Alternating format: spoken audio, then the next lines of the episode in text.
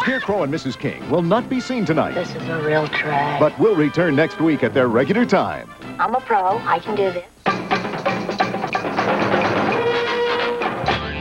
Untitled Beatles podcast.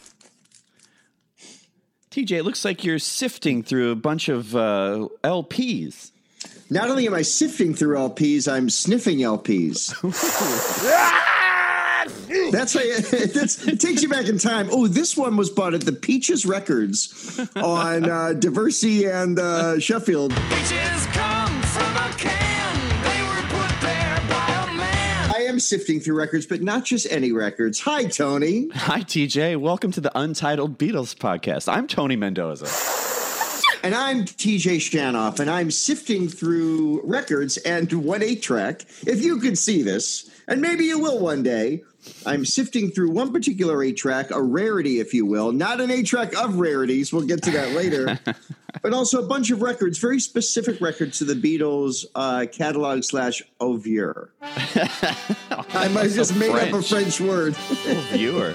I'm an elitist. I'm a lib. What do you want from me? Oh, viewers. Oh, listeners. Uh, Hear ye, hear ye. hear ye, hear ye. So we thought we would tackle, tackle football. We would tackle the uh, Beatles compilations after their breakup and beyond. and beyond. That's right, and and beyond. And beyond. Remember when Ringo went to outer space? I think he did. I think it was just Ringo and Billy Preston. Uh, yeah, so, so that's outer space.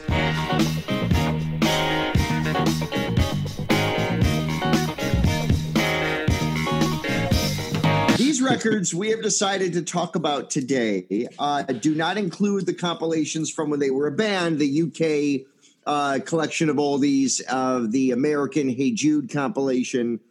And we also decided stuff like the anthology uh, doesn't count for this because those aren't reissues; those were alternate takes and such. What a confusing title! Remember at the t- like, Yeah. people probably bought this the six disc Beatles anthology thinking it was all hits, casual fans, and then they get it home and it's like.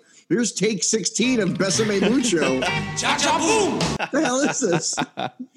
right. And Ticket to Ride with like girl screams all over it or whatever. right. In, in bad TV audio mono. Yeah. Right, right. One microphone. Yeah, so it's like we'll start with like red and blue probably, and then go all the way up through uh, tomorrow. Never knows. File under rock. The single most expensive Beatles record on the market. Did you know they made about uh, 500 copies of that No. on vinyl? Yeah, I saw one at Amoeba in LA about two years ago for like four or five hundred dollars or something. That would be stupid. Yeah, well, I'll say my yes. one, I didn't have that kind of money, and two, I would not have spent it on that. yeah, a boutique batch of songs you've heard a lot. In- including we'll get into this. Let's should we start Yeah. with Tomorrow Never Knows? As long Yeah, as we're fuck here? it. Let's do it. Let's do it. Uh, Tomorrow Never Knows was uh, from the early 2000s. uh, uh, excuse me, the early 2010s, right? yeah, 2012 twen- is what I got. right, 2012. And so it featured another excuse to sell the remasters, iTunes only, I believe. Yes. and it was an attempt to show the Beatles as you know, there's there's this weird defensive Beatles stance many of us take. I do it too, especially with Stones fans who are like, ah, Stones rocked harder. Beatles weren't rock. Beatles were pop. You know, there's those assholes who like, and I love the Stones. Yeah. I, I, I get it. But to imply the Beatles didn't rock uh, is one of the dumbest arguments in the history of rock music. Yeah. Sure, they rock. It was their versatility that made them the Beatles. They could rock as well as they could write the most beautiful love songs ever written. So Tomorrow Never Knows was an attempt to show the Beatles as uh, not a pop band 2012, but an experimental rock band. We're going to call it a song that was just featured in Mad Men because what's more rock than that? By the way, great use of that song. When I first saw that Mad Men episode, I thought she was going to pick something like Here, There, and Everywhere or whatever. This is Megan Draper. Uh, that was phenomenal. You said you didn't know what was going on. Buy you the latest Beatles album. Start with this one. She says, "Start with this," and it's "Tomorrow Never Knows," and it's and it's great. It goes into that montage, and then Don Draper, notoriously yanks it off during the guitar solo. It's just a telling moment.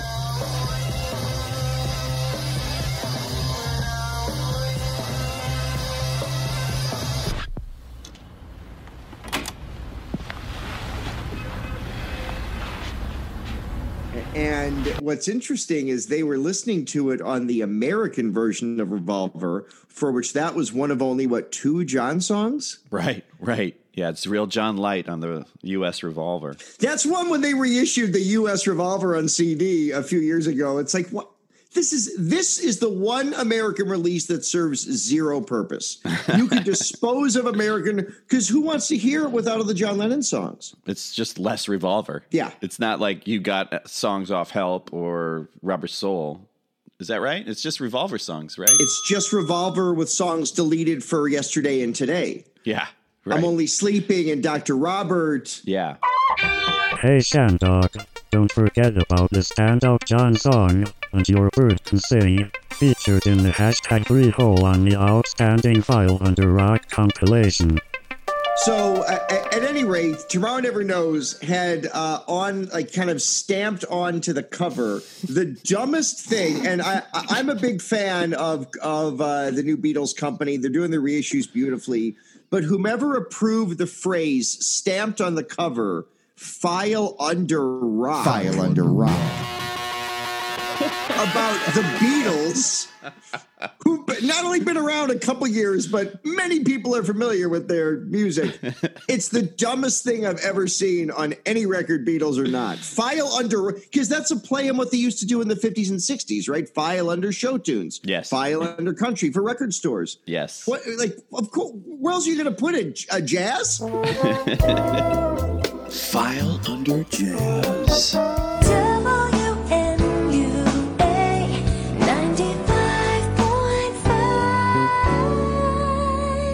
I was looking at these Brubeck records, and a few ones before, and I saw Tomorrow Never Knows. Yeah, by this group that misspells Beatles.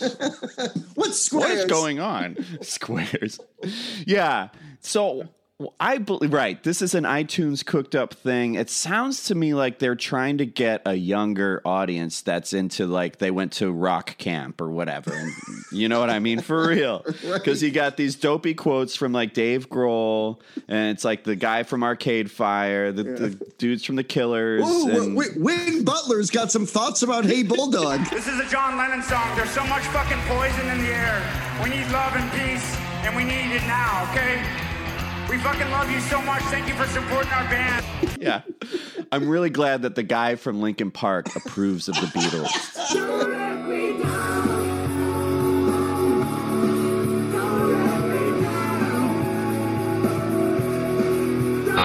Now I can listen to this band without shame. I, I was on the fence, but then when a band that spells it Linkin like LinkedIn, like, all right, cool. Yeah, are any of the guys from Linkin Park on LinkedIn? with each other or with other people? yeah, yeah, that's how they that's how they hold band meetings. All right. Well, so I have some kudos, but also some gripes about this dopey compilation. A, we don't need it. I guess we don't need it, but maybe kids do. I don't know, man. Um, it does have some songs that rock on there. Now, this is where it gets into that classic conversation of rock versus rock and roll, right? Um, which is why you don't have a lot of early songs on there. The only like pre Rubber Soul song is um, "You Can't Do That."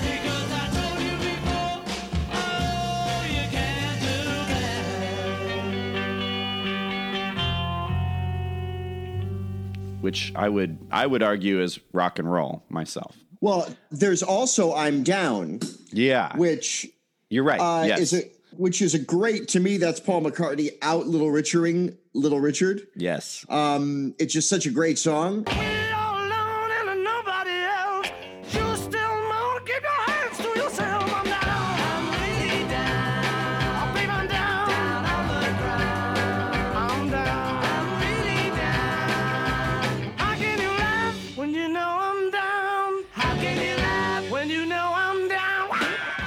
Yeah, it, it it shows that, and there's plenty plenty more minutes left to fill if you want to look CD length on this compilation they made. there's a lot of other early songs that rock. I don't understand why there's just two pre Rubber Soul. Yeah. Well, I think it has to do with rock versus rock and roll. I remember reading a long time ago that the very first rock record versus rock and roll was Revolver. It kind of makes sense to me. Um, because like to me, rock and roll comes from a, a more of a blues base, and rock is more of a well, what is it? Robert Christgau, the from the Village Voice, said rock is rock and roll made conscious of itself as an art form. This is the same guy that coined that phrase "pig fuck" that I was telling you about last week. A guy's been notoriously hard on McCartney's solo career, by the way. yeah, well, he writes for the Voice, man. You know, you just got you got to keep your street cred in the village. Can village. you believe the Village Voice didn't like Press to Play? Well, I think there's a lot of omissions on here. Like, I want you, she's so heavy.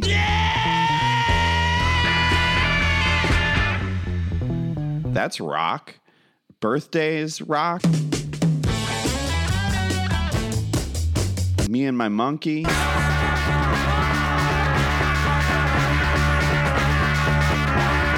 Taxman. I think Taxman probably works better than Savoy Truffle.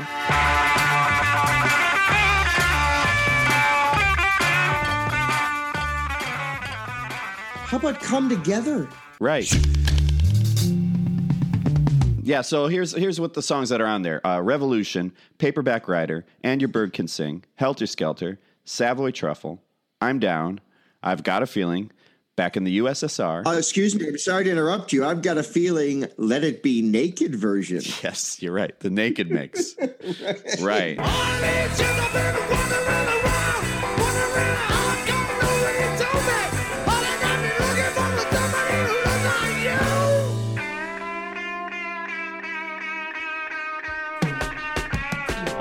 you can't do that. It's all too much. She said, she said, hey, Bulldog, tomorrow never knows. And then it ends with the end, which, uh, yeah, yeah, that's rock because they do all those solos. But Well, and, and it's that funky kind of anthology kind of breakdown mix where they're kind of figuring it out. So it's not even just an edit from the Abbey Road LP. I think it's from Anthology 3.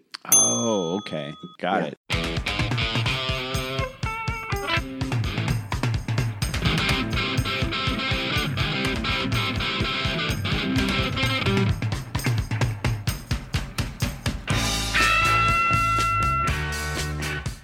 Yeah, see, I have since gone off iTunes, so I, I, I made my own version of this, and you know, You do know that's illegal. You do know that's stealing music. Remember on the records it says you like they used to have a little thing that said like warning you you can't lend this record to anybody. I, you know, I don't remember that, but of course, I remember all the warnings on CDs about piracy, especially like in Napster era CD pressings, were all like, "Warning: mu- stealing music is a crime, punishable by you know Yeah. all that kind of stuff." It's like the FBI warning the what do you call it? Interpol and all that. yeah, on, on do they still do that on on for streaming? No, because you can't No. copy anything from streaming. Yeah, Right. Yeah. I mean, I do. Yeah, I shoot everything with my phone on off the TV and I sell it um sell it to Robert Christgau. who who loves how artsy it is and gives you a great review. Yeah. Yeah, he only watches things taped off of phones, man. taped off of phones is also my favorite phrase. And just how guys in their 40s speak. Everything's taped. Yeah, man. Roll the tape. Roll tape. Roll tape, Alabama. Well, did we cover that one? I've, do you have Yeah. anything else to say about that one? No, uh, if I win the lottery, I will buy a copy of it on vinyl because I'm a completist. As you can see by the vinyl on my lap, hashtag vinyl on my lap. And um, yeah, so, but uh, if short of becoming a multimillionaire, that is a vinyl LP that will never be in my collection. yeah. Cool. There it was. Well, let's start then with the the Red album. It came out in 73. It was called Beatles 1962 to 66. Uh, with its also its companion piece, the Blue Album, 67 to 70.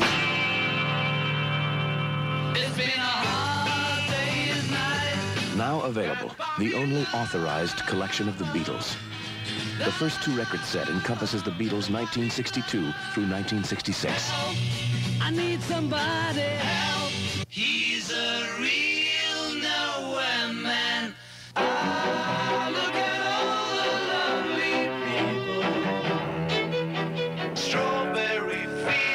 second two record set continues with the Beatles 1967 through 1970.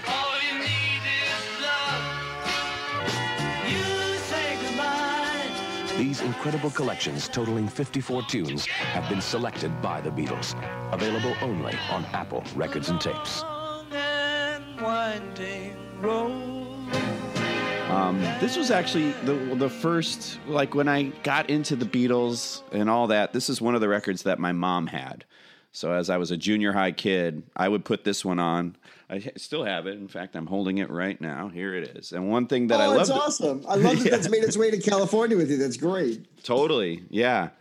And I think what I love the most because like I'm a I'm a guy that can't I don't hear lyrics, and these these records uh, came with the lyric sheets, and you know that's where I learned that he says like I can't hide, and I want to hold your hand instead of I get high, um, which that a lot of people made that mistake, including Bob Dylan.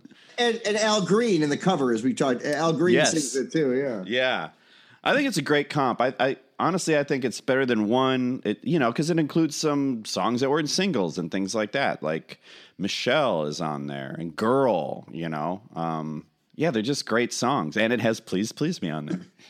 That that's why it wins out uh, over one. And by the way, for those of you who still have CDs in your car, raise his hand. My car doesn't have. It's an 03 Corolla. It does not have a Bluetooth anything. Oh right, Uh, 62 to 66, it fits on one CD perfectly. So, and I remember when they first reissued it on CD in 93, it was a big deal because let's actually, I'm going to pull back a second, acknowledge that for at least a generation of Beatles fans, the Red and Blue albums were the indispensable, way pre internet way to delve into a ton of Beatles easily. Four records, all the hits, all the important album tracks. And where I love about it so much is the album tracks you talked about, Rubber Soul from Rubber Soul Revolver and such. Uh, hey, you got to hide your love away from help. yeah, The, these albums decided Beatles canon for years. Like, uh, you know, uh, uh, uh, Old Brown Shoe on the Blue album yeah. is counted among, you know, Revolution, Hey Jude. So uh, it's it's fascinating to me that these albums and their influence not only influenced Beatles fans for years as the only official greatest hits albums you could buy till 82, so 9 years later, but these albums were like here if you listen to these then you become a fan for life. I very much agree, and I especially about inclusion of Old Brown Shoe. I don't think I would have ever heard that song early on if it Yeah. weren't on the Blue record, and it's one of my favorites. It's a great uh, song.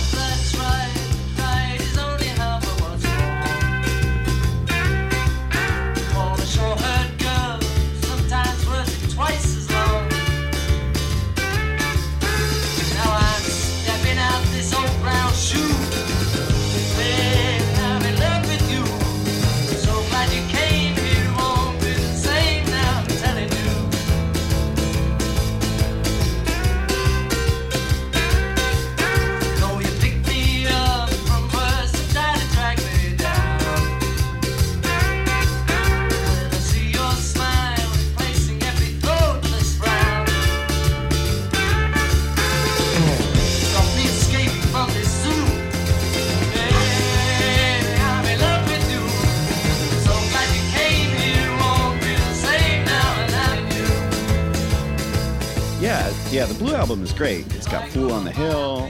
Um, it's got stuff off of the White album, which a lot of these compilations don't have. Um, yeah, While My Gu- Guitar Gently Weeps, Il Blah Il Blah Da, back in the USSR. I, th- I mean, honestly, I think they did it right in 73. They did it best in 73 with these comps. Yeah, and even the covers, right? Going back from the Please Please Me sessions to using uh, a rejected cover from what was Let It Be was going to be Get Back, and the Blue album is that. Like, Yeah, they look beautiful next to each other. I have the red and blue pressings from God, must late seventies, early eighties when they came out, and they look beautiful in red and blue. oh, that's cool. Um, but yeah, the the they they were classy, they were efficient, and they were. I mean, these were like the biggest selling albums in the country. I know the trivia is two sold more copies than one. It proved that in '73 people were more interested in the later stuff than the early stuff. But they both, but they both were on the top of the charts for weeks at least for songs that in some cases were uh, 11 years old. You know, And then some other trivia about that cover photo. I guess I always thought it was just the same one from Please Please Me for the 62 to 66, but it's like a different picture. yeah, it's an alternate shot. It's an alternate shot. And that was done by uh, Angus McBean. Uh, oh, by the way, I ordered some disappearing ink and rubber vomit from Angus McBean like six to eight weeks ago. Rubber vomit. Should be arriving. My, Thank you. my, my, my son's favorite BBC kids show is Angus McBean. Cute, cutest elephant you've ever seen. And he talks like this. um, yeah, I mean, it, it's difficult to look at the track list on 62 to 66. I mean, uh, you can list many omissions, but those just get into because they're your favorite songs. Yeah. For a double album at the time, as short as it is, I can't argue with any selections on here. I agree. And the the other nice thing I think there's no covers on there. It's all Beatles. Yeah. One bit of trivia about this album is the initial American copies. Help came with the James Bond fanfare intro, That's right. which, again, for at least a generation, cemented Help with the James Bond intro as part of how you heard Help. Right. I think when I bought Help the album, I was like, "Where's the James Bond bit?" Yeah. Help! I need somebody help, not just anybody help. You know I need someone help. Another interesting fact uh, on the Blue album in Spain, they wouldn't put on Ballad of John and Yoko, so they put on One After 909. I never knew that, and I'm salivating. That is amazing. It had to do with the crucifixion stuff. You know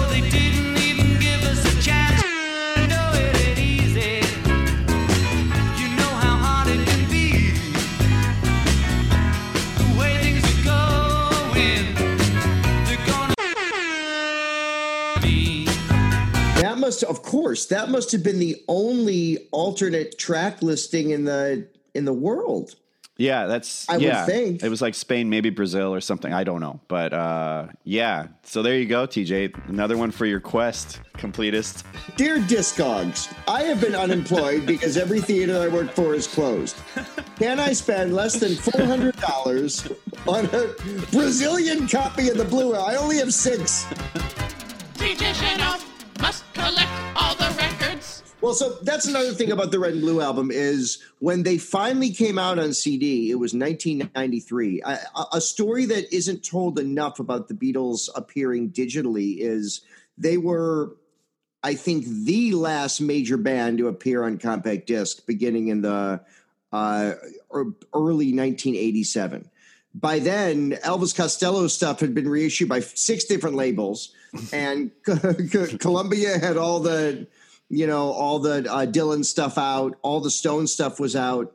You couldn't get the Beatles on CD till then. So it took till 1993, about a decade after CDs were kind of popular, for there to be any Beatles greatest hits on compact disc.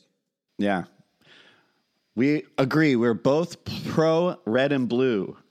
Oh, let me give one more quick blue fact for you. The Blue album is one of the only places you could hear. I'm forgetting if the CDs do this, but on the albums, Day in the Life without the fade out intro. Yes, yes, clean Day in the Life. yes. And that is a very important note for anyone that likes to make mixes or playlists or compilations.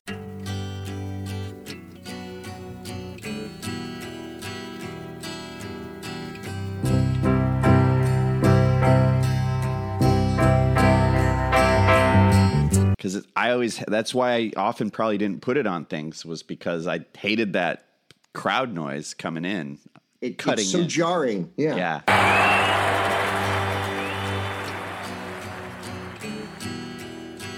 Well, three years later, they somebody put out a compilation called Rock and Roll Music. Anytime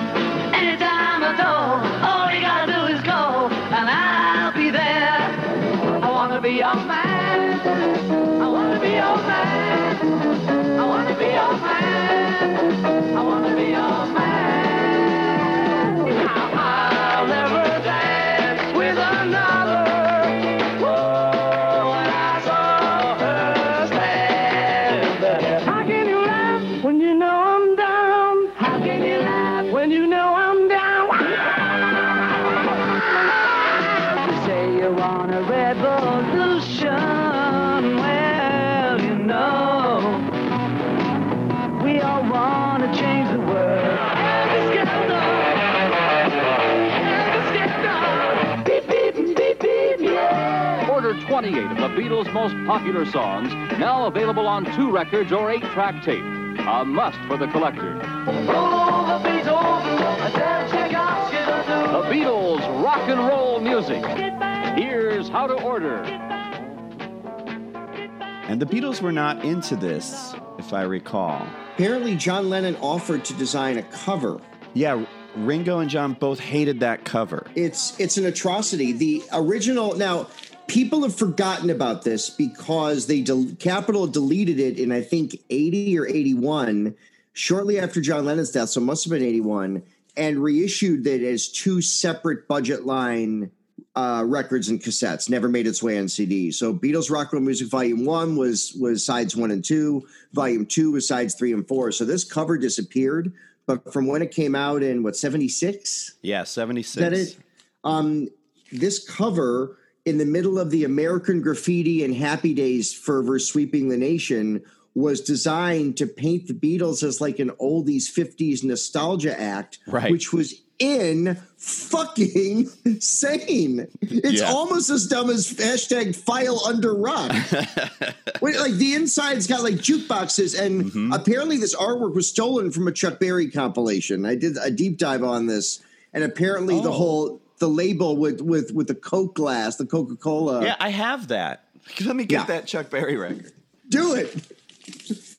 We we look at records on this podcast. We don't play them like true music fans. That's it. And if you look at the, that's totally what is it? Golden Decade Volume Two. Sorry. Sorry, Sorry, I can't fucking hear you. So I got the. Ch- That could be a gift.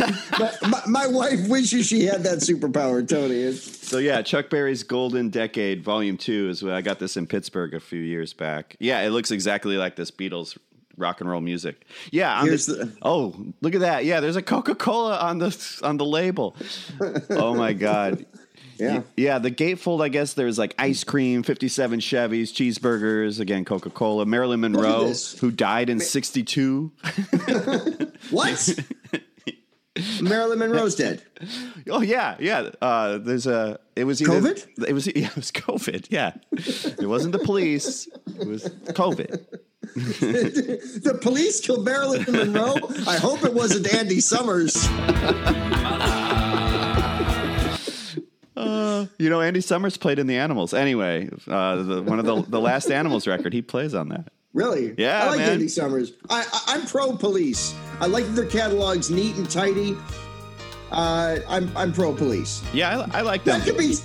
let's not misinterpret my words. We're talking about the band. Yeah. I believe Black Lives Matter. I'm going to shut up right now and talk about this 50s compilation of rock and roll music. Well, yeah, Ringo complained that the, the artwork made them look cheap and that the Beatles never looked cheap. And then John also suggested, other than his own artwork, that maybe they used photos by Astrid Kirchherr from the Hamburg days. Well, and uh, which makes sense because this would have been what a year after John's own uh, rock and roll compilation, Yeah. where nostalgia was on John Lennon's mind, and that album found a way. That's John covering a lot of 50 songs, Right. uh, and it uses an old shot of him. They found a way to not date that like a K-tel package, which which is what Capitol did for this. It really is. It's Yeah. it's the first time a Beatles reissue was looked at as cheap and chintzy. Yeah, yeah. Now George Martin did remixes on on this 1976 remixes for you know there's a lot of songs on here 11 john 11 paul 3 george and 3 ringo songs and a ton of covers, which is kind of cool. lots of covers yeah I think side two is entirely covers. I think. It's a good mix it, it's a little long in my in my opinion you know but uh It's the Bloody White album. Sh- shut up.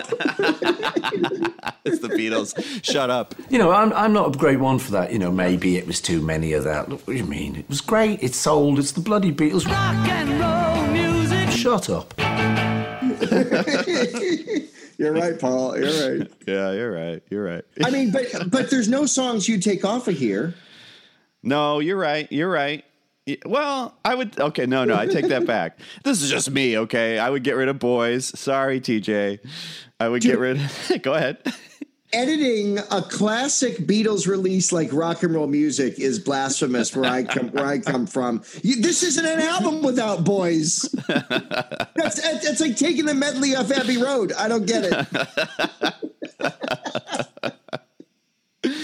Yeah, I would get rid. I would get rid of uh, Kansas, Kansas City. I'm just not a fan. Uh, It, it, I don't know. Fuck me. It, never mind. I don't know. I mean, all, all these songs are great. This album is what File Under Rock should have, or Tomorrow Never Knows should have been. Oddly enough, Tomorrow Never Knows never on any Beatles compilation. Yeah, At least not an American one, and certainly not not on this. Um, but yeah, I, I I think it's great. I love that it jumps eras and those George Martin mixes. Here's a little interesting trivia for you about that. Interesting trivia. I, it may be trivia. I cannot promise it's going to be interesting. Uh, EMI uh, in the UK wouldn't let George Martin do alternate mixes without the Beatles' approval. So the only place in the world you got rock and roll music with um, the George Martin remixes is this first pressing uh, of rock and roll music in '76. By 1980 or '81, when the uh, the the separate budget line versions came out, it reverted back to the original Beatles approved mixes. I will say that the Dizzy Miss Lizzy is a hotter mix. I want to be your man. The organ is higher in the mix. Yes. I want to be your man which is cool. With I like makes me like that song even more now.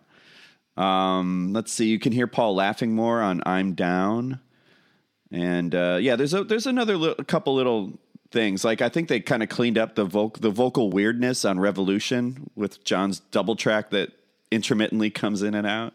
It's one of my favorite mixes of it on this album. Yeah. I also, it's my favorite mix of I Saw Her Standing There. For some reason, Paul's bass line doesn't feel as propulsive on any other mix I've ever heard. One, two, three. Well,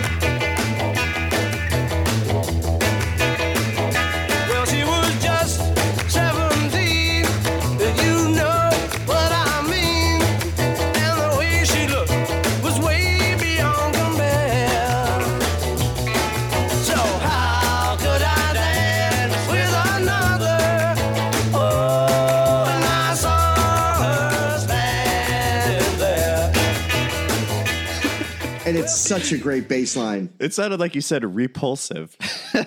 I hate Paul McCartney. Paul's repulsive face line.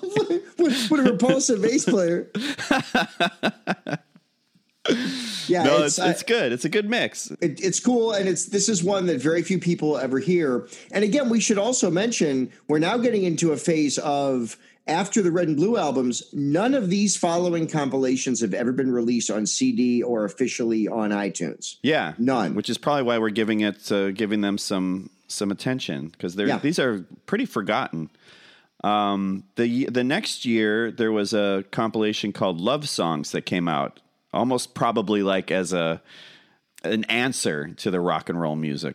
And this we should also mention. Uh, this one came out just after, and Rock and Roll Music came out during uh, Paul McCartney's first world tour as a as a you know with, as soloist, but w- with with Wings, of course. Yeah. And there was such fervor that they pulled "Got to Get You Into My Life," a song that was recorded ten years before Rock and Roll Music came out, as a single, and it charted. That's cool. It's so crazy. Yeah, he did that that 76 tour and that's when he started to play a couple Beatles songs in his act. And you know, people went crazy. There was Yeah. such a hunger for for that band. That's interesting too. He chose. I, I would love to know why he chose the Beatles songs he did. He did. I've just seen a face. I'm doing this in memory, so if I forget one, I apologize. I've just seen a face. Uh, yesterday, Blackbird and Lady Madonna. I'm pretty sure are the Beatles songs he did. The long and winding road that leads Yeah, I, I, I don't I don't know offhand, but that sounds right. Yeah. It makes sense in a way. Like three of them are very acoustic guitar, straightforward and simple. And Lady Madonna, you know, he can go to the piano, and it's a pretty straightforward song, other than that sax solo. That's a brilliantly constructed song. That's I think been on every major Beatles compilation. That's on Blue, originally on Hey Jude, of course, from because Right, they, they pulled the single together. Um, but okay, I just want to kind of throw in that there was Beatles for people who just want some context. 66, Wings was at its apex. McCartney was playing America for the first time in 10 years. So 76. Uh, 76, right. Um, I get Philip 76, Union 76, Philip 66. What happened? Here's what Trump's going to bring back are the gas stations I remember. Where's the one with the fucking dinosaur? And quick, quick QT, whatever QT was. well, there's still Casey's in uh, out in rural Midwest, so Casey's General Store, yeah. Yeah, yeah. Best pizza, and I know I'm a Chicagoan, best pizza in the country. Grandpa, let's have a pretend pizza party. Okay, honey. I'll imagine a Casey's handmade from scratch pizza with all my favorite toppings. It's got lots of hot and gooey cheese, too. Grandpa, where are you going? To get a real Casey's pizza. Be gone! you heard about the whole Chuck E. Cheese thing, right? I know. Like Chuck E. Cheese is like selling pizza, but the, as like uh, some Italian name to make it sound local. No, really? Yeah, yeah, it's a whole thing. That well, yeah, because what can they do? That you could get COVID at Chuck E. Cheese way before there was a thing called COVID. yeah, I think I it mean- started at a Chuck E. Cheese, one of those ballrooms, ball pits. Excuse me. Excuse me. This is a family pod. All right. Well, let's get let's do love songs. All right. I'll. uh Yes, and this was put out in the shadow of McCartney touring America for the first time in a decade. Uh, got to get you into my life, charted from uh, rock and roll music, and love songs felt like, oh God, where's it going to end? You know, that there apparently was a country songs album Capitol had planned. Really? That, that never made it. Yeah. Oh, I didn't hear about that. I didn't know about. They were going to keep theming things. None of these albums were done with the Beatles' approval. Yeah, that's what it seems like. Um, I will say I, I like the love songs cover a lot. This is a record I never bought because I just I, I didn't need to. But I know you're a completist. I love that you have it. And I that is maybe my favorite picture of the Beatles is that Richard Avedon picture from 67 that embosses the cover there. I love that picture. What's different from the original? It is a gorgeous picture and a great picture. What's different? I'm first of all I'm surprised you like this cover. This cover feels like, and now Mantovani plays songs to kill yourself to. It definitely looks like a Carpenter's album. that's why you Yeah. like it. That kind that's of your- yeah that's a s- you know that's a pillow you know i have a thing about pillows Yeah, I've read, a it, I've read about it online and it's yucky. Seen some of the footage, I don't like it. it's just yucky though it's still it's pg it's very pg totally. Peachy and yucky is worse than R and semi-tasteful. You're right Um, yeah, I mean, look, it comes with a book with all the lyrics in like almost gross Hallmark cursive. yeah no that's okay that is a step too far You know, it's just a that's little. a step too far And uh, one could argue not all these songs are love songs, right? yeah She, Yeah. she, I don't think when I'm about to make sweet love to a woman of she's leaving home. Oh, my daughter ran away. You horny? no that's a good point that's a good point i mean also yeah well you know i guess for no one's on there which is like a breakup song I guess love goes either way. So I will say, like, after all these songs, it's a double album. There's a ton of songs 11 by Paul, 11 by John, two by George, one by uh, one with uh, John and Paul sharing the, the Buddy Holly cover, Words of Love. Um, after all that, they end it with P.S. I Love You, which it's such a trite, anticlimactic song, but I guess I get it. If this is a big love letter, you know, you're actually postscript. I love you is how you end it, but I don't know. I, I think somebody at Capitol ran out of cocaine and just had the tracks assembled from cutting up little pieces of paper, throwing them up in the air, sitting back down, and they sent it to be pressed, is what I think happened. Yeah, yeah, you're about right. Yeah.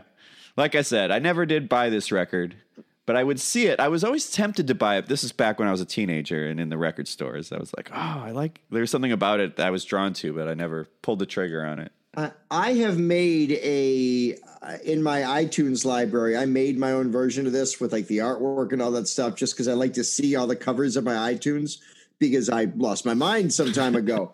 I get it though. you, you know what I mean. I get it. It's a great album to have on in the morning. It's a great album to have on at night. It is nice just to kind of have just mellow kind of Beatles songs on it. I agree. I I compiled this too. I kind of I tried to listen to all these comps and as they were you know assembled, and yeah, I agree. It was uh, it was a pleasant listen. Uh, yeah. So another one, never. I mean, it was on cassette, and in fact, uh, all the rock and roll music's one and two, and love songs and rarities, all of them up through real music, were reissued on cassette one last time in the early '90s with the Apple logo.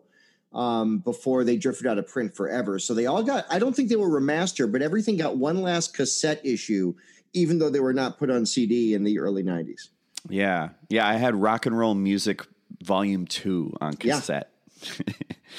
um, so then there's two versions of rarities. Um, one came out in 78 in the UK, which has just like a really crappy album cover that's just like blue. It looks like something Colonel Tom Parker threw together, like a budget Christmas LP. It's just like blue with the titles of the songs like diagonally listed on, On the, the bottom. bottom, yeah. yeah. and it's just and basically all that is is like um b-sides and stuff that uh it was kind of a precursor to past masters in a way so it wasn't anything rare or unreleased the closest thing was like across the universe the wildlife version Yeah, I, I think the attempt There you for go. this You've got uh, it. Uh, I, the, the attempt for this initi- initially, my understanding was this was part of that UK the Blue box set that put all the albums together, and Yes. these were songs left off. This is like basically the the early past masters is what I think this was used to do.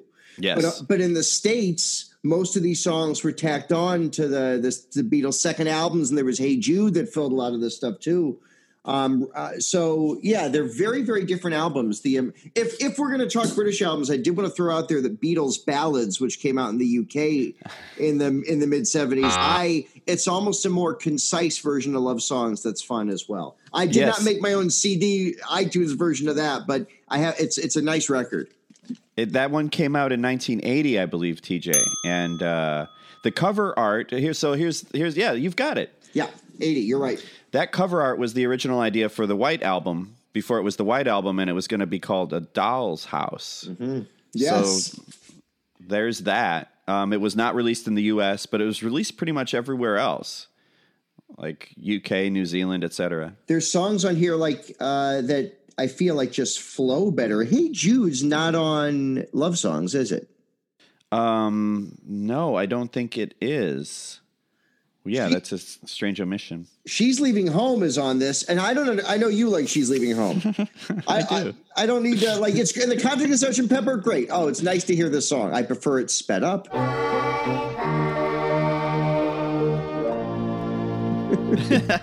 yeah, you like the mono. for Romano, right? So I'm sorry. So comparing rarities, the American rarities when that came out in '80 as well. Yes. the American rarities it was at the time an amazing curio. It was essential, and it there was a sticker that said uh, featuring the butcher cover inside. I used this record in a eighth grade presentation I did about the Beatles, which was way too long. Good for Everyone- you. Make him listen. Everyone got bored, but I, I was able to show the class what the butcher cover looked like, you know, in full 12 inch format, you know? Uh, When I bought it, I still took my parents' iron and tried to steam it off, wondering what was else was under there. Ooh, maybe it's the cover to the Music Man.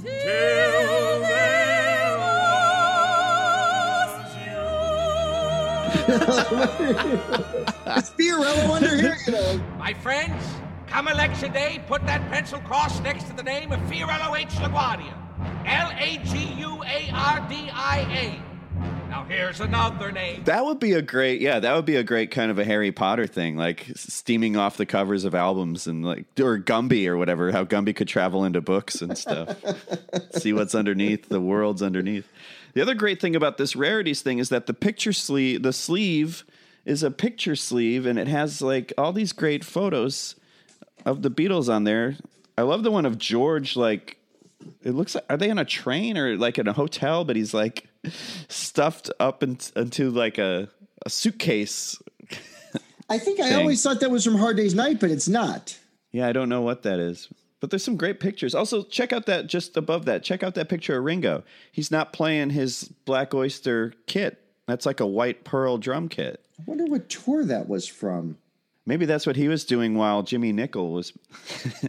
oh, Jimmy. Next pod, Jimmy Nicol. Better. yeah, he's playing Jimmy's kit. you know, Ringo was okay, but when Ringo got on Jimmy's kit, whoa. Jimmy was more of a technician. Uh, Jimmy was more like, uh, say, like a Neil Peart, where. But so th- this is one I would say it is a shame when Capitol did their American albums box set from 2014, which we'll talk about in another show. I've know I brought it up before because I grew up with those American albums at such a young age. I have such nostalgia for those American albums. I love I love the Capitol box set. I know there were some issues with they didn't use every original mix. God bless. I don't want to get into that, but rarities being left out felt like bullshit. There are things on this that even if perfunctory are still really cool. Like it's got the original Penny Lane mix with the um the uh the piccolo trumpet tag, the bum bum bum bum bum bum bum. Yes. Which is how I always hear Penny Lane. Right. And that was a promotional thing only. I think it was only given to like disc jockeys or something. Yeah, and quickly recalled.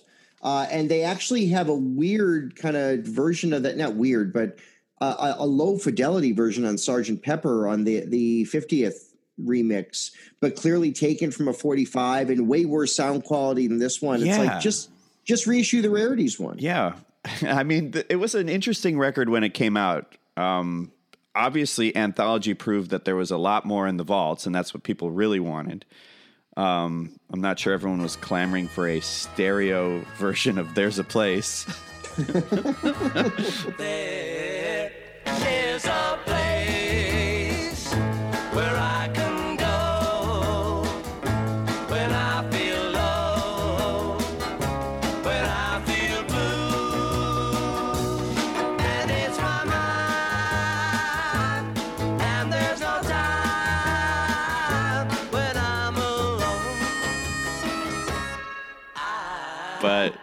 You get Misery and There's a Place in stereo, you know. Okay.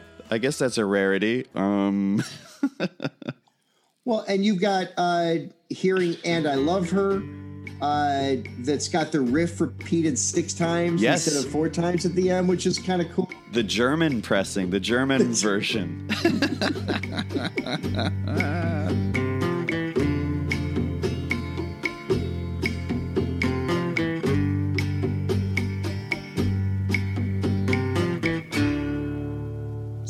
as a Jew in the early 80s, I was able to get over my then German phobia by knowing between Hamburg and that and those extra two bars and I love her. That's like, oh, maybe the Germans really do love her. I'm familiar with the Reeperbahn. I know enough enough to get it.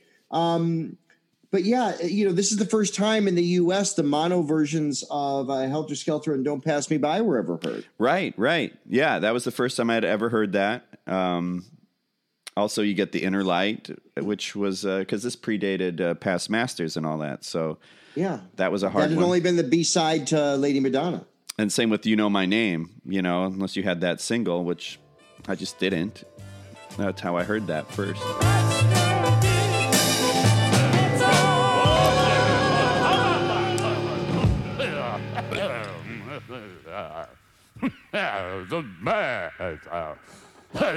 It's so yes, probably two thirds of this album is unnecessary to to re-release. I understand that, but if you're going to put the American Revolver in print, why not put this? So the rare tracks, and there's other rare tracks too that have floated around. We'll get into this, I'm sure, in some other episode. But I had some Beatles uh, uh, EP box set on CD from the early '90s that has a count into "She's a Woman." One, two, three, four.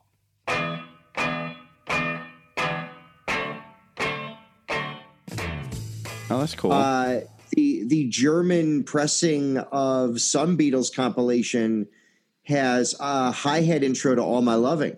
Oh, that's cool. Close your eyes and I'll kiss you.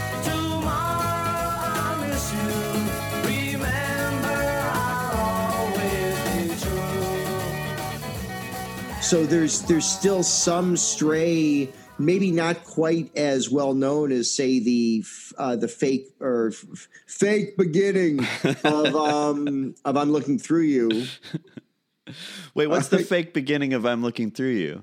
on the uh, American Rubber Soul. They flub the intro, Yes. giggle, and then go into it again. I understand. I understand. Yeah. Oh, the false start is what you meant. the fake beginning.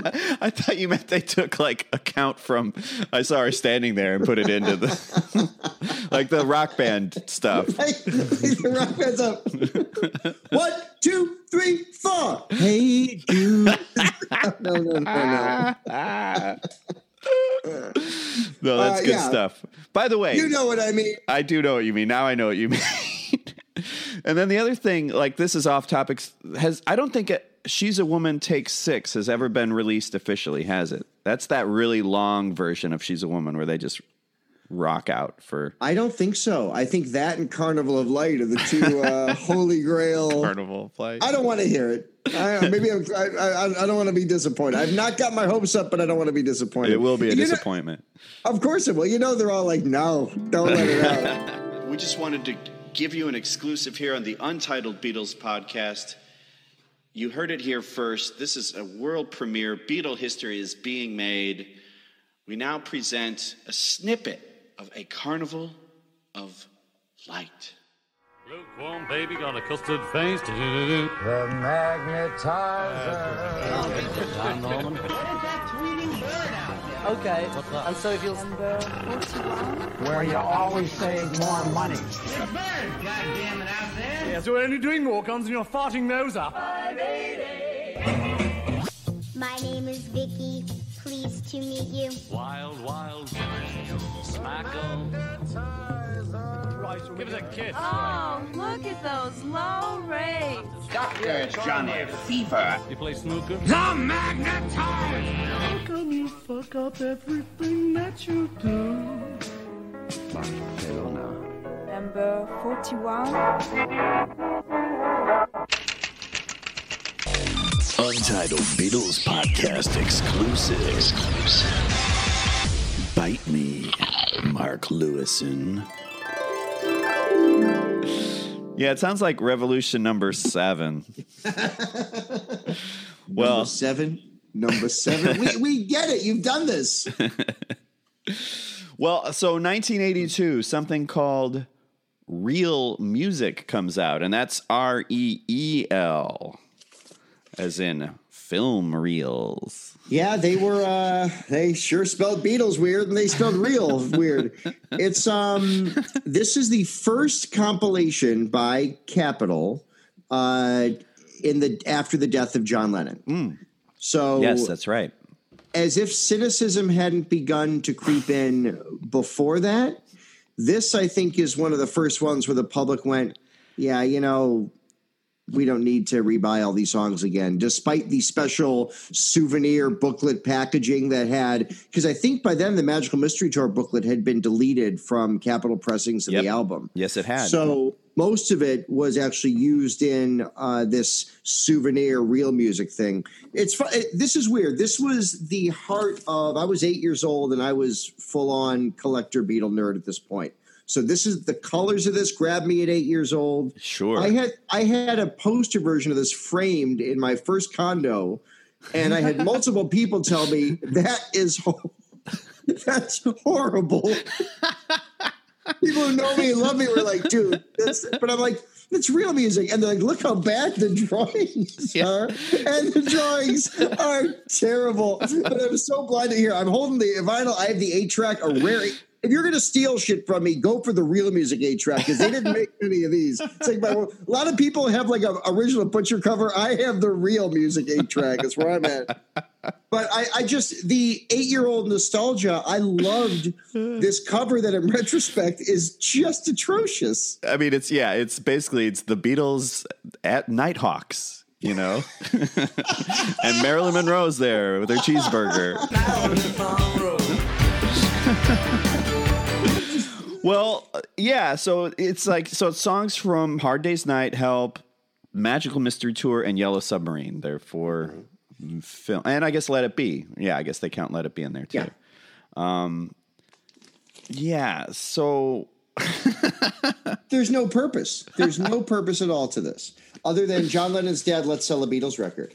yeah, Without the Beatles, again, without the Beatles' approval, never on CD, never released digitally. The one saving grace on this in 1982 was that you could hear a version of I Should Have Known Better where the harmonica error was fixed.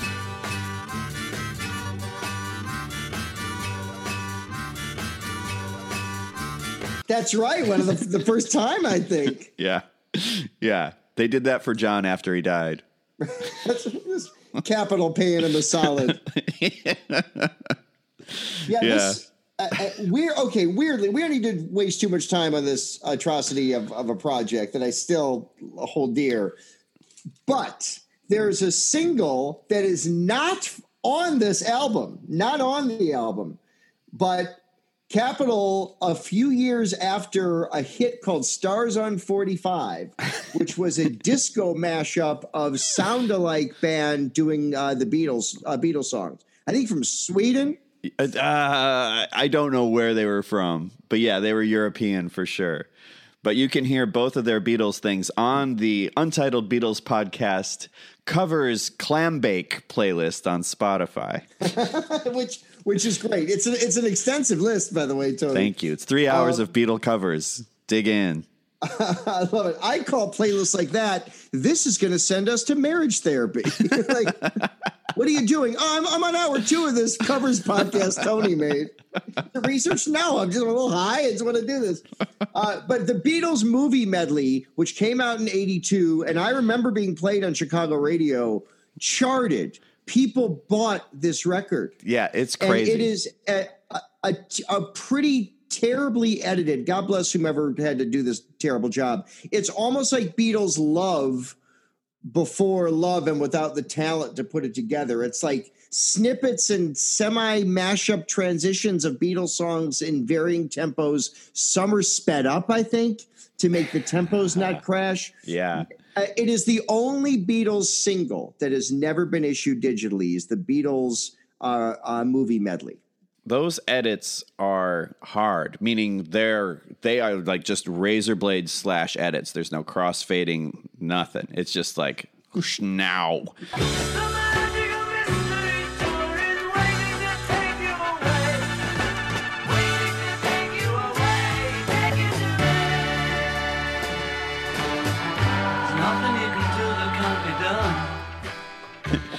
and you so I'll give them that. That's like hardcore. That's like lo-fi. They're they're working like in some underground circles with that. That said, I was impressed. I th- I think they're all pretty much in the same like key. All the edits retain the key they're in. I think. I didn't hear anything clashy. I think the tempos are. I didn't do an A/B test, uh, but I think the tempos are altered a little.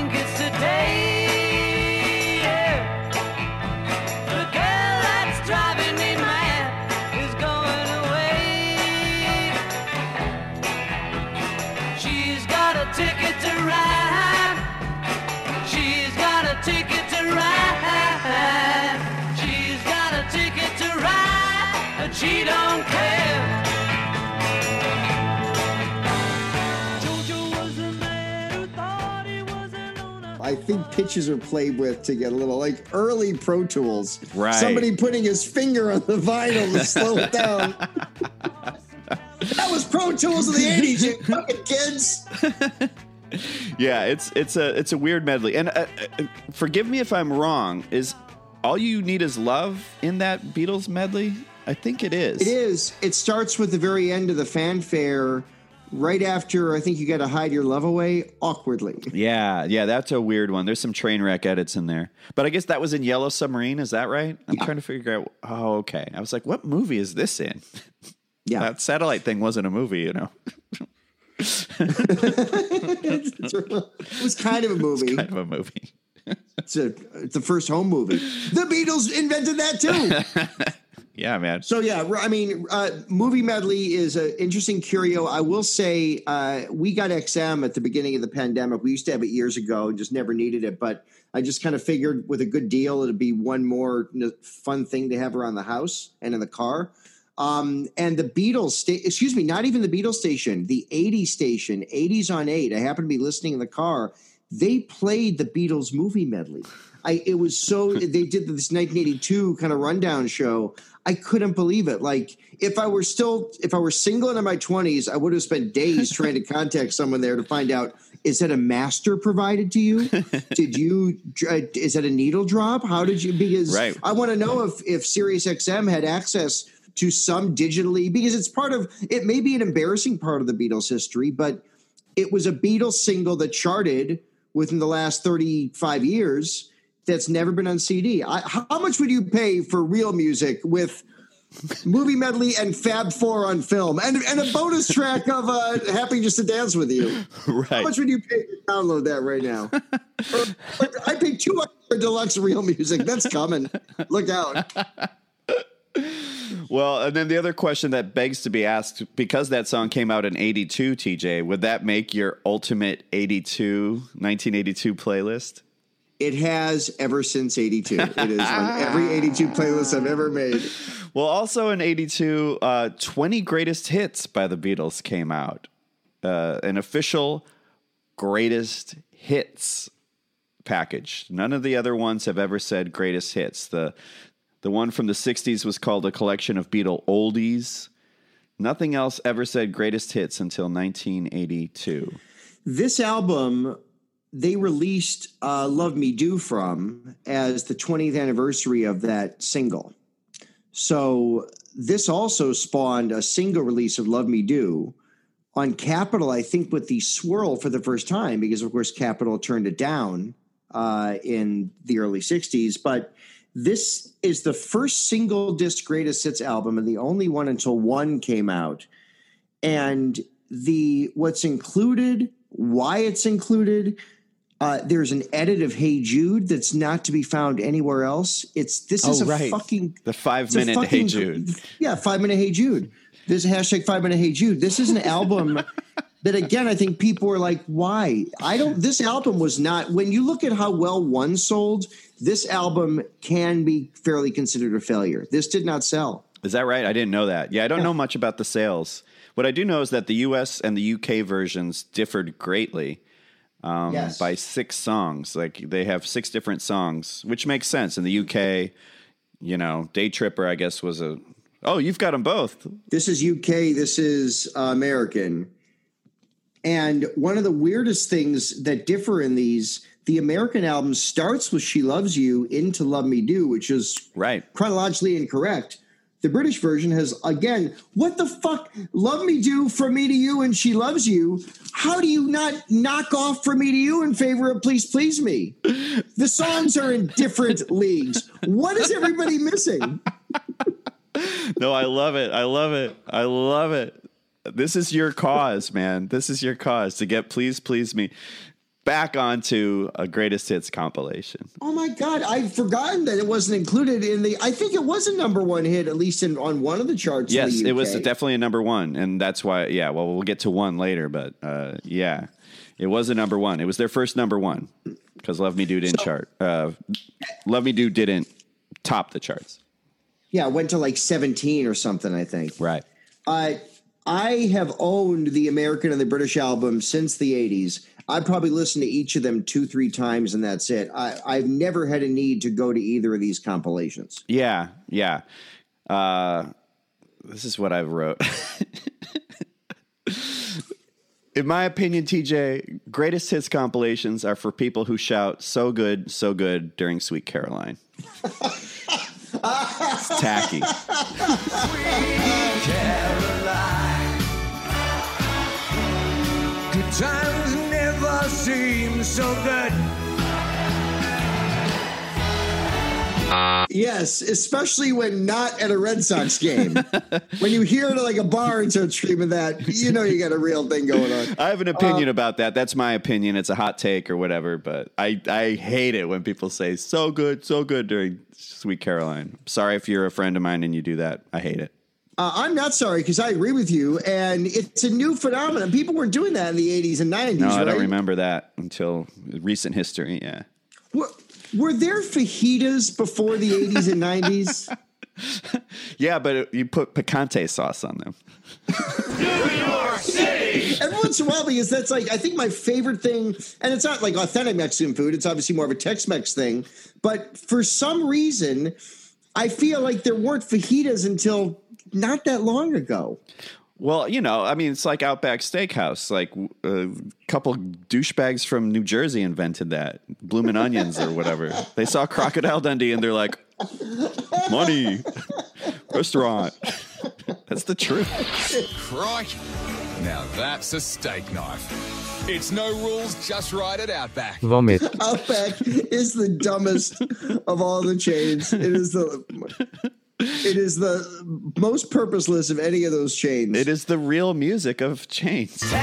Yeah. Oh, yes. So that chain restaurants are to real restaurants what comp best uh, what greatest hits are to a band's catalog. We solved it. There we Let's- go. Let's call it. Goodbye. Thanks for listening, everybody. Well, No, we still have a couple more to go. 17 more to go. Buckle in. Hope you have the day off too. Um, yeah, I mean, the, the different lineups are interesting. I'm pretty sure the Hey Jude on the UK version is not the edit. I'm pretty sure that's the entire uh, Hey Jude.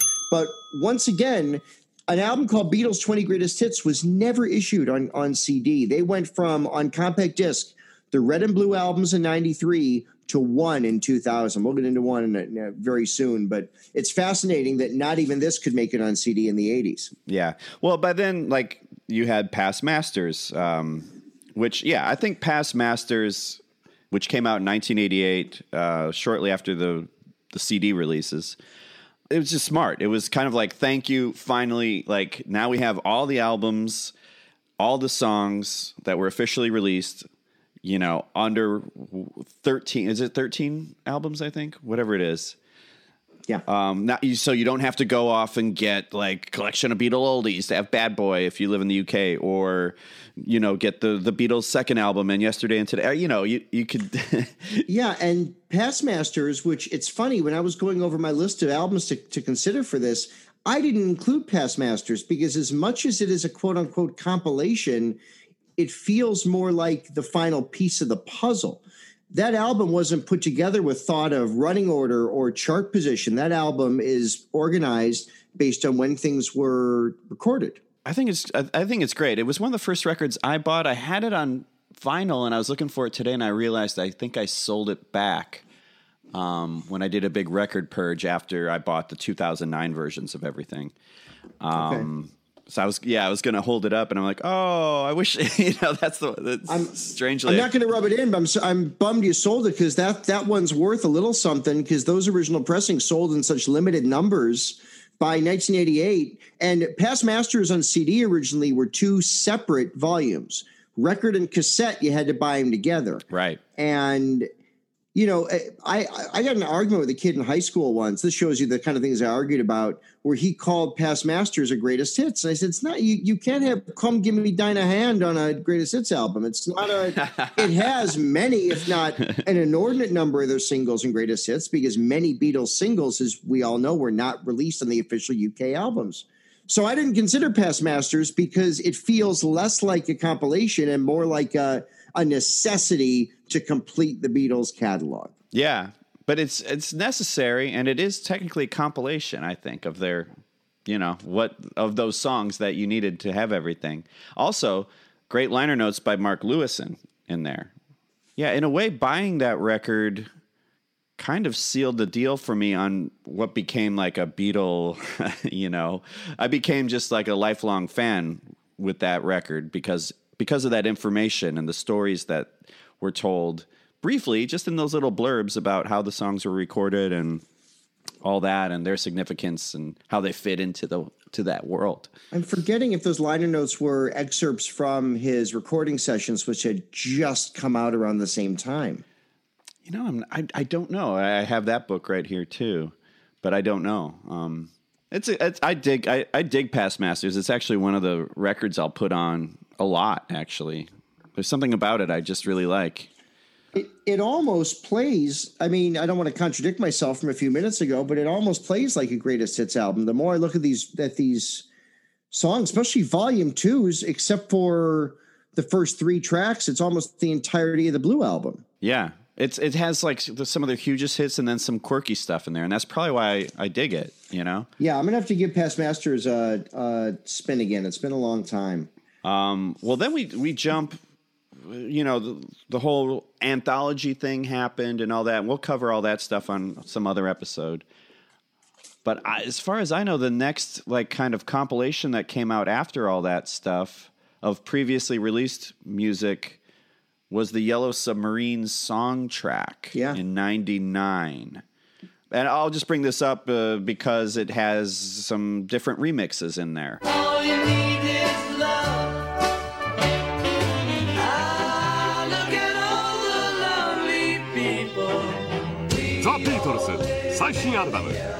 Yellow Submarine song track. Um, they yeah they cleaned up. So it's it's all the songs from Yellow Submarine that were in the movie. They got rid of the George Martin soundtrack that used to be on the B side and instead filled it with uh, songs that you heard briefly in the movie, like "Think for Yourself," "Love You Too." You know, and things, yeah, like Eleanor Rigby and You're you're right. And this album is also notable. They did a big home video reissue of this, I think in theaters briefly as well. Pardon me, when this came out. But this album was remixed. This one of the selling points is these are remixes, and I think pretty damn good ones here. They were remixed at Abbey Road Studios. Remix engineer Peter Cobbin, assisted by Paul Hicks and Mirek Stiles. Paul Hicks is still doing the Beatles, re- working with Giles Martin on the Beatles reissues now, so he clearly goes deep with that. But the mixes on this are great, and in fact, because Yellow Submarine hasn't been remixed for an anniversary, and Revolver wasn't remixed for an anniversary, the only weird place to hear authorized remix versions of those are on this song track. Yeah, yeah, and like things like "Hey Bulldog," like the solo is more distorted. You hear John's chatter. You hear like one more line of John's chatter at the on the end Yeah. there. Um, a lot of the vocals are up. I I kind of dig like the only a northern song mix. Um, I will say the percussion overdub on "It's All Too Much" is a little too high in the mix. like I feel like I'm listening to an overdub track. You know.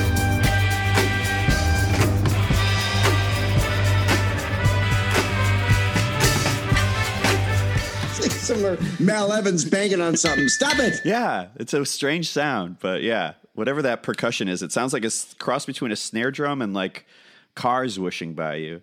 Yeah, yeah, yeah. It's uh, it's it's it's a great uh, it's it's a great album. Nowhere Man, of course, the earliest track from Rubber Soul, but that's a remix of that that you can't hear anywhere else either. So.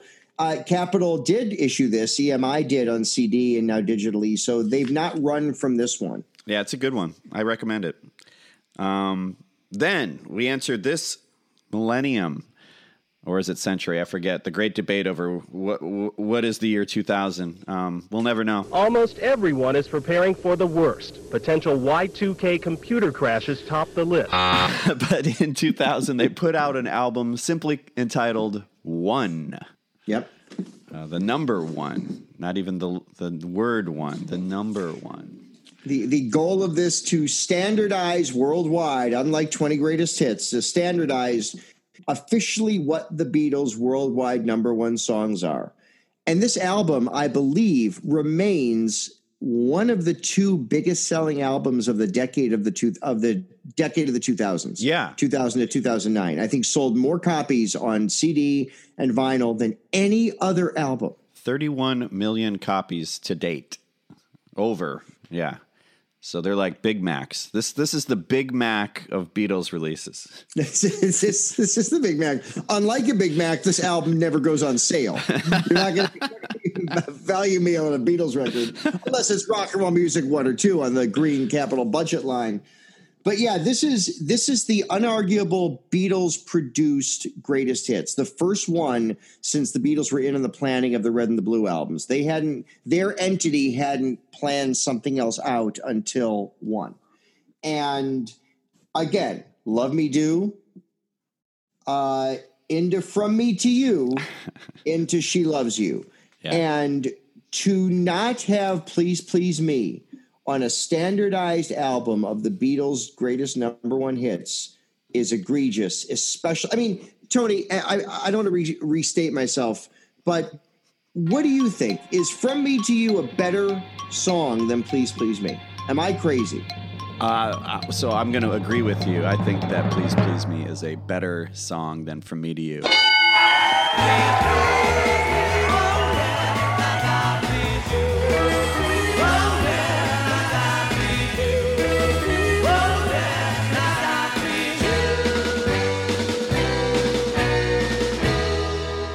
Like From Me to You.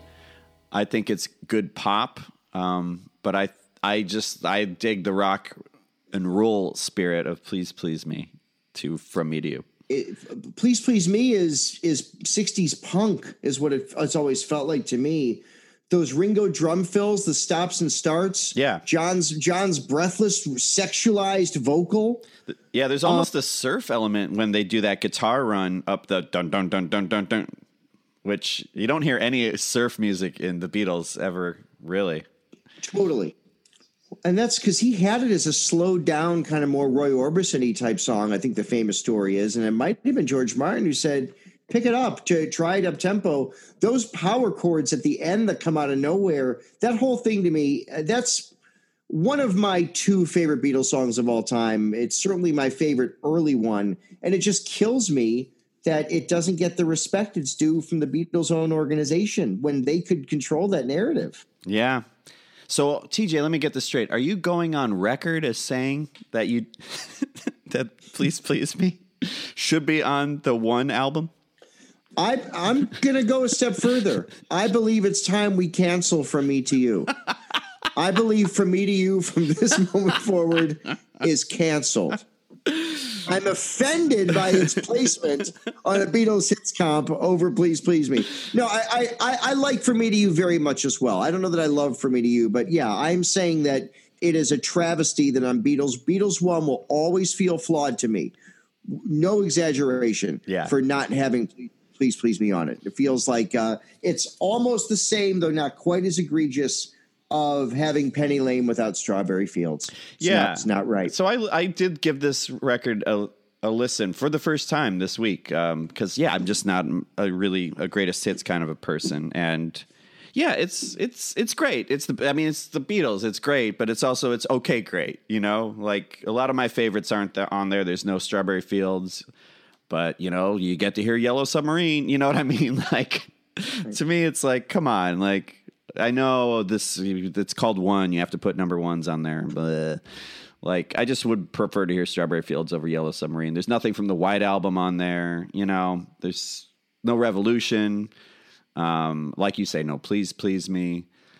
Well, and I, I understand the lack of White Album because there weren't singles from that. But, right, or Sergeant Pepper. Yeah. Or, or Pepper, but weren't Hey Jude and Revolution considered, wasn't that a double A side? Just like Penny Lane and, and, and Strawberry Fields? You, you can't just have one side of it. And with all due respect, I, you can't kick Yesterday off. Yesterday is one of their most famous and well known songs. Uh, we talked about the movie a few weeks ago. I get it. Uh, yesterday's not on many Beatles mixes I make for myself, but it has to be in this collection. I'm going to say you don't need Eleanor Rigby. I'm going to say you don't need uh, The Long and Winding Road. And I'm going to say you don't need From Me to You. and you fix this fucking thing. You, you get Penny Lane and Strawberry Fields, and if there's time, Revolution on here. Let's be honest. From me to you sounds like something they would have given to Gerry and the Pacemakers. You know? Yes. Yeah, that's what that song is. And Please Please Me is more of a Beatles song. So there's there's that. What do you do with Eleanor Rigby? I understand it's important. I understand it's cutting edge. Uh, it doesn't belong here over the other songs we mentioned. Yeah.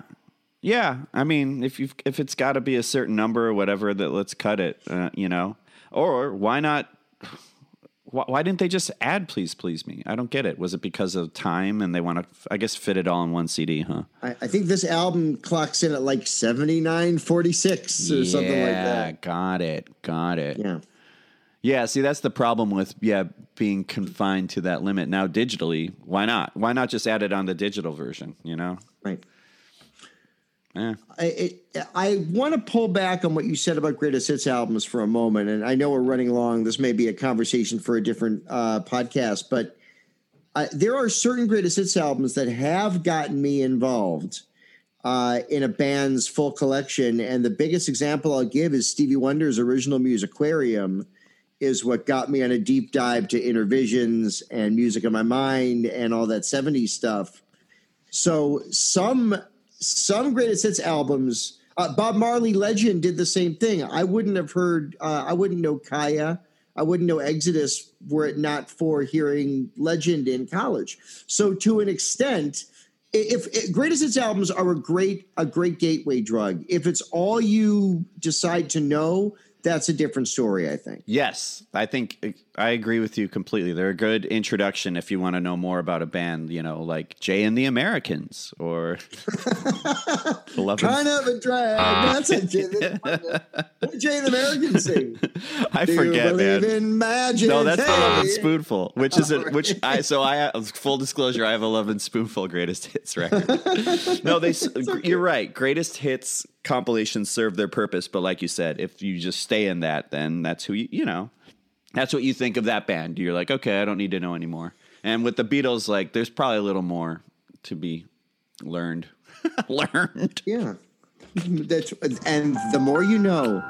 So I guess kind of putting a fine point on our Beatles compilations, the in my opinion, the first two, the ones authorized by the band in 73, uh 62 to 66 uh, and 67 to 70 have held up the best and are still the most essential way to really get into the Beatles in a chronological way. I completely agree with you. I will not argue. Yeah, yeah, those remain the two best. Um, and then I would put an honorable mention in there for me for Past Masters. I just think that's a great collection. Yes, and I, I keep forgetting it because it's necessary. You can't have the Beatles catalog without Past Masters. So you're right; it splits the line between it's inherently a compilation, but it's a compilation of things you can only hear on that. Yeah, yeah, it's a good listen. Yeah, there you go. I forget if I had anything else. I don't, I don't think I have anything else because then, yeah, the the very last one they released was Tomorrow Never Knows, which we we covered already. File it under rock. File under rock.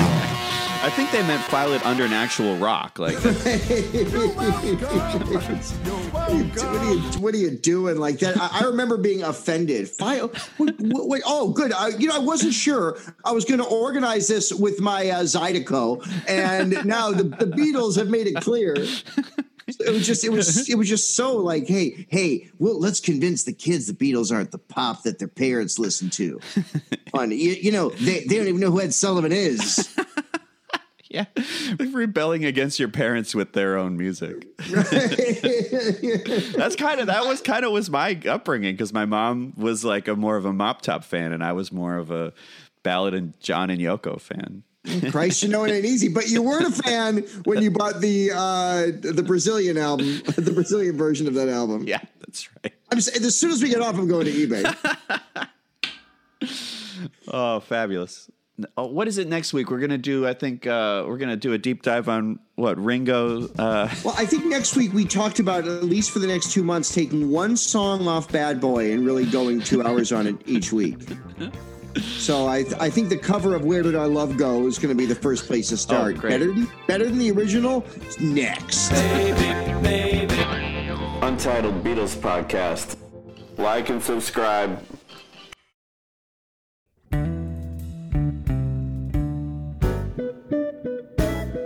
File under jazz. File under jazz.